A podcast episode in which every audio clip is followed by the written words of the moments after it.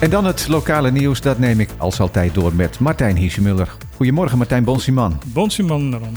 Zullen we beginnen met de coronacijfers? Ja, want er is uh, zaterdag een twintigste dode gevallen. Het blijft schrikken. Ik bedoel, ik heb nu twintig keer hier meegemaakt, anderhalf jaar. En het blijft schrikken, want het is gewoon een kleine gemeenschap. Absoluut.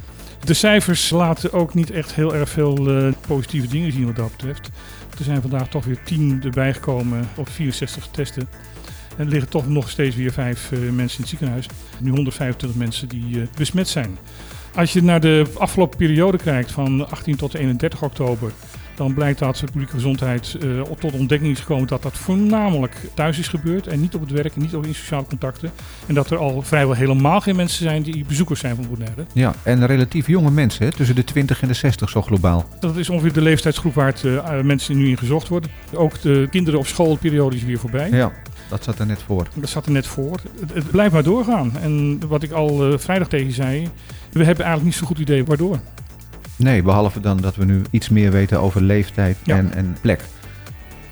Dan gaan we naar het Sunset Beach Resort. Een oude naam voor een nieuw resort. Een oude naam voor een nieuw resort. Dat galmt al een tijdje over het eiland. Dat komt voornamelijk omdat de mensen die met deze naam schermen al uitgebreid in Nederland uh, advertenties aan het zetten zijn in alle mogelijke dagbladen over uh, er komt 161 uh, kamers bij en dat kan je kopen, want het is voornamelijk koop wat het gaat worden. Ja. Um, het BC tot nog nu toe altijd heeft gezegd van ja nee het zit nog in de planfase, we zijn nog aan het praten. Nou ja goed, zaterdag kan door een advertentie in het Antilliaans Dagblad met een bekendmaking van bouwaanvragen. Nou daar staat hij gewoon tussen. En dat betekent dat de, de zwaarperiode dan ook hiermee geopend is. Hiermee geopend is, maar dat in feite de overheid hier al mee akkoord is, want anders wordt het niet gepubliceerd. Volgens velen past het ook helemaal niet in de plannen die zijn uitgezet. Hè? Nee, omdat er uh, is uitgezet van dat wij dus naar klein en beter zouden gaan en niet naar weer zo'n groot resort erbij.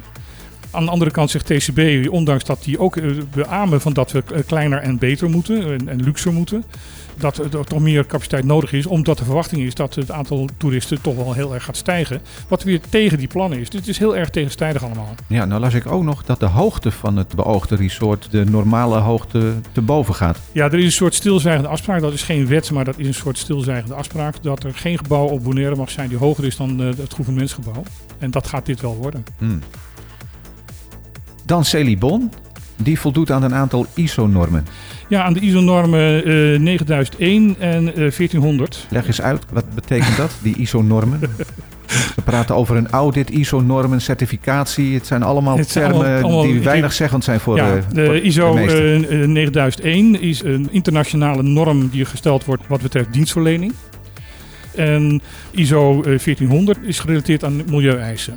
Nou, er is dus de afgelopen periode naar gekeken en het is achter de rug en ze Ja. voldoen aan de gestelde eisen. Ja, eh, er is een Nederlands bedrijf die dat heeft gedaan, SGS. Dan denk je, oh, een Nederlands bedrijfje, we moeten dat wel. Nou, het is het grootste bedrijf in dit opzicht in de wereld met eh 93.000 eh, werknemers. Oh, En ze gelden als de benchmark voor dit soort onderzoeken in de wereld. Dus het is best wel mooi dat ze dus daaraan voldoen. ze mogen er trots op zijn. Ja. Op Saba is het gelukt om een aantal zeeegels te kweken. En dat is iets wat eigenlijk tot voor kort onmogelijk was. Het gaat over de diadema-zeeegel. Eh, die is in de jaren 80 zo goed als uitgestorven in het Caribisch gebied. Om, een van de onbekende ziekten waar ze nog steeds niet van weten wat nou de oorzaak van is. En daar hebben ze al diverse pogingen voor gedaan om dat eh, te gaan kweken. Want die zeeegels zijn heel erg belangrijk voor het koraal. Ze vreten namelijk alle algen op. Ja, En daarmee beschermen ze gewoon het koraal.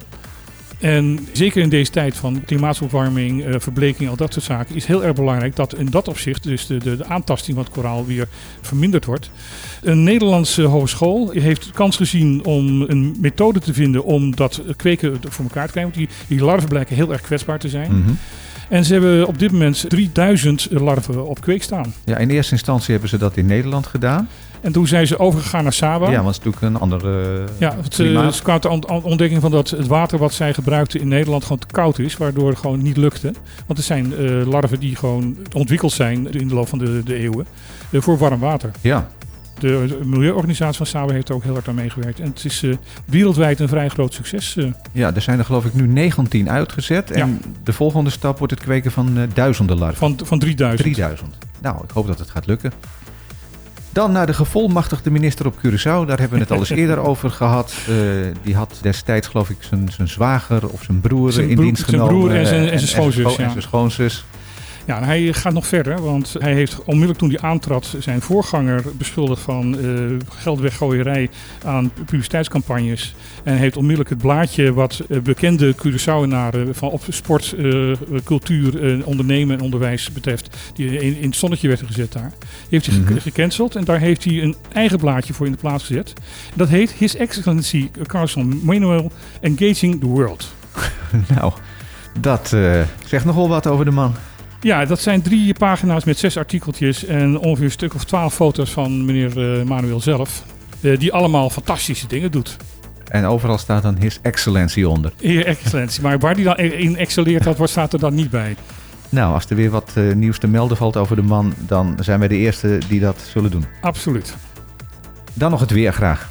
Het weer. Uh, het is uh, vandaag een droge dag met niet al te veel bewolking. Morgen in de ochtend is er, en in de avond is er een kans op een bui. Woensdag zal het waarschijnlijk droog blijven. De temperatuur al deze dagen zal iets boven de 30 graden zijn. S'avonds is onder de, 25, onder de 26 graden. Mm -hmm. De wind is komende dagen matig en ja, veel meer is er niet over te zeggen. Oké, okay. we gaan kijken of het klopt morgen. ja. Dankjewel en tot morgen. Tot morgen.